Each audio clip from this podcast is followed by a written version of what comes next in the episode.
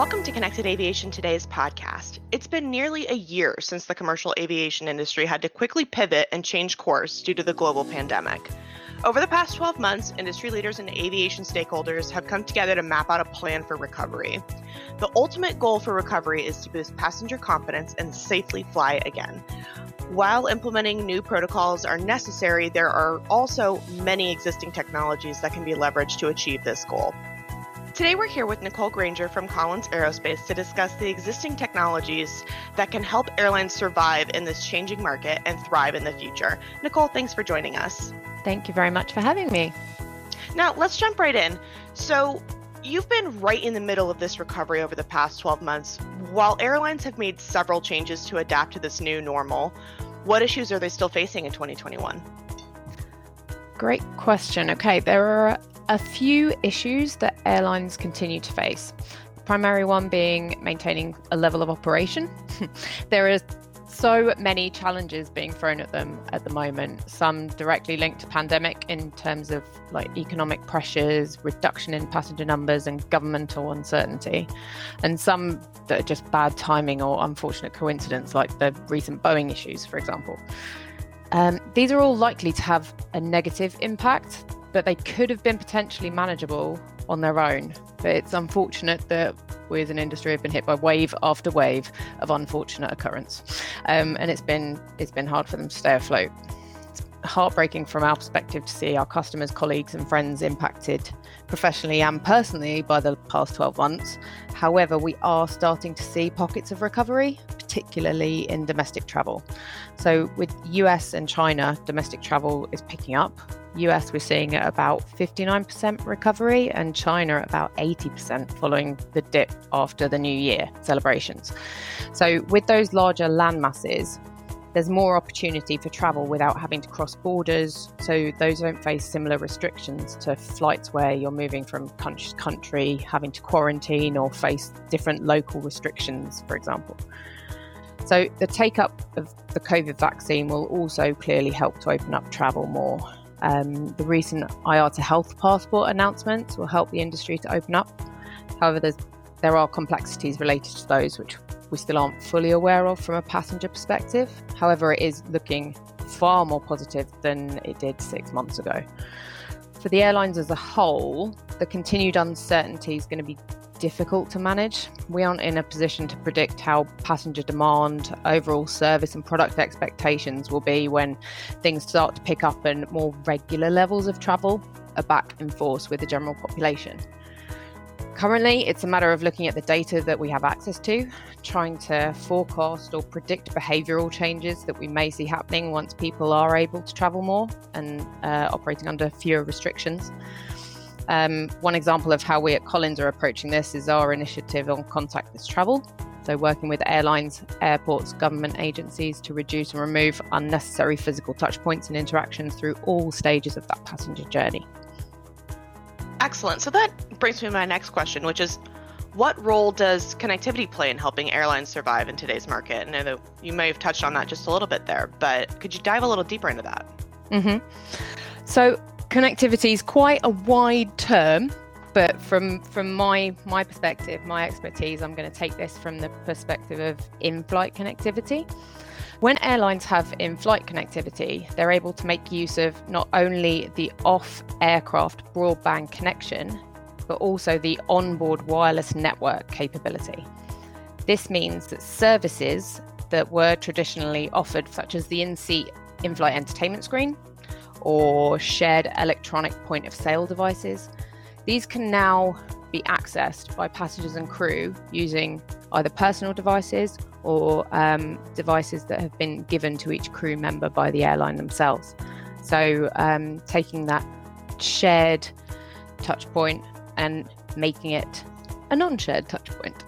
So, passengers can use their phone or tablet device to access in flight entertainment content order food and beverage items or duty free uh, without having to physically touch areas of their seat or cabin environment that they personally don't know how clean they are.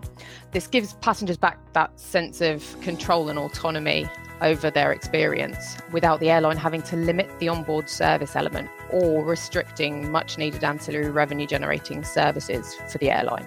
So, for the crew, they wouldn't necessarily have to interact with passengers as much in a face to face situation, so limiting unnecessary contact points. Payments can be made for cabin items directly within the onboard portal environment, no longer requiring the use of a shared electronic point of sale device. The crew can simply deliver the required goods to the passenger directly upon receiving the order through a, the onboard portal. So, making what used to be a multi stage person to person goods and payment exchange process into a single delivery, reducing the exposure risk to them, but also the uncertainty risk element to the passengers who are already likely to be feeling slightly concerned over being in flight in the first place, given that they don't know what they're they're uh, involved in at the moment. That confidence level hasn't fully restored. So, having the aircraft itself connected to the internet via satellite broadband also means that any manual processes can be reduced. So, crew are also able to interact with ground staff or crew communications network while in flight, again, reducing physical handover, um, this time of paper, um, reducing that inherent risk of transmission. So, those are a few ways that in flight connectivity can help. That makes a lot of sense. Uh, that didn't even occur to me on that level as much about the peace of mind. Um, that definitely makes a lot of sense, and I feel like it aligns very nicely with um, just general connectivity trends. Even even with or without COVID, I feel like folks were moving more towards touchless in general. Mm-hmm. Anything that's more seamless, it's um, I feel like it's well received anyway. So it definitely sounds like it's playing a very direct role in boosting passenger confidence now. So that's that's great to hear. Um, how does the data generated from an aircraft improve overall operations and costs? So the data that's generated on board can be sent back to the airline communication supplier or um, OEM in near real time, which can then in turn be used to provide updates in flight that can help optimize fuel savings, for example, by um, like avoiding significant weather impacts. Um, by having a more connected fleet, the ability to provide insights to the airline in terms of potential in-flight operational improvements or predictability can help give airlines a more rounded view of their fleet, which can then help them more accurately forecast their operations and understand and unpick the potential return from each flight. So it's really giving them a more um, 360 holistic view of their aircraft while they're in flight and for the entire fleet as a whole. So we at Collins, we actively work with our airlines and prospects to understand and help build a business case for connectivity.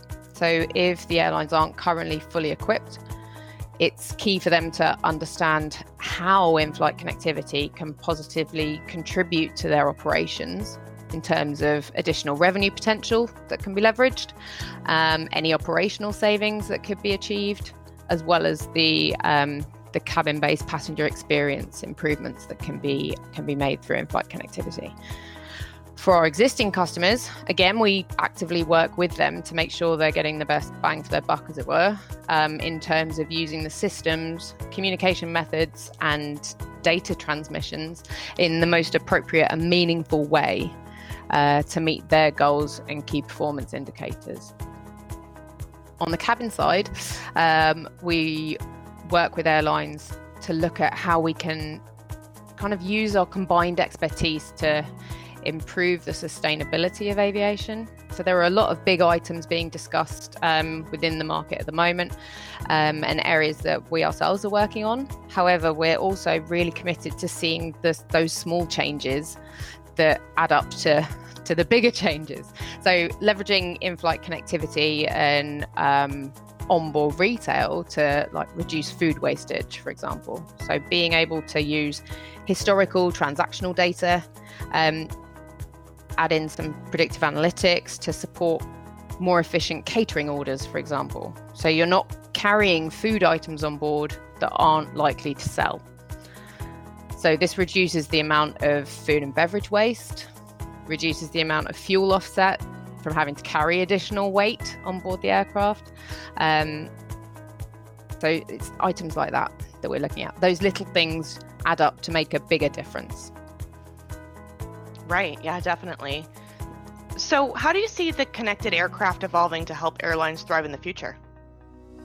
For the airlines, I see the connected aircraft being one node of their overall ecosystem, with each element playing its part and contributing to the overall effectiveness and profitability of the airline. Using connectivity to improve passenger experience on board, getting confidence back, adjusting to what new behaviours we're likely to see. An example of this could be increased use of work based applications in flight as a shift from personal and work time kind of blurs. There's going to be a like likely increase in things that like workations where you're combining those trips into a work and leisure travel um, limiting the amount of time and effort involved from a personal level um, but also um, kind of containing that international travel potential risk element i see airlines making better use of the reams of data being generated. So, working closely with um, their providers and suppliers who can help them to make better decisions and provide insight and intelligence to areas that weren't necessarily even in their perspective.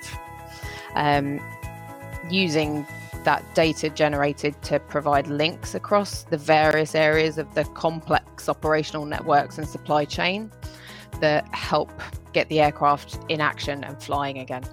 Um, I see there'll be more interconnections and data sharing for the benefit of the overall industry. Airlines being better able to monetize their data, leveraging things like ground based models of aggregation and benchmarking, offering access to data products such as APIs to outside industry players, and being able to generate revenue that way. So, we understand that the movement of people and goods around the world generates data that's valuable and meaningful to various companies, to um, application developers, to software developers on the whole.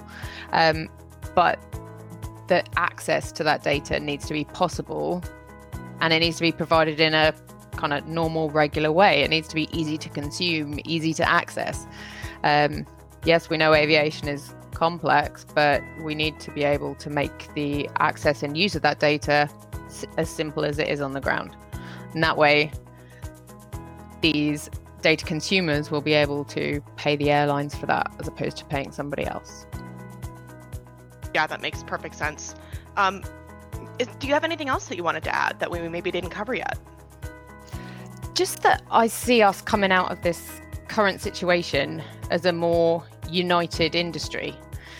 We at Collins, we're trying to ensure that through all of our various business areas that we look to uh, drive more value for our customers across their operations, knowing that we're kind of stronger together um, and that we at Collins have a part to play in making that possible.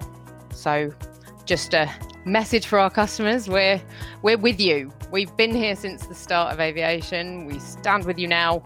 We're going to be here for the future. So we are here we're with you absolutely well this is all the time that we have for today's podcast. Nicole, thank you so much again for joining us and sharing your insights on the future of the connected aircraft. Thank you very much for having me. For our listeners, please continue to follow us at www.connectedaviationtoday.com for the latest trends impacting the connected ecosystem.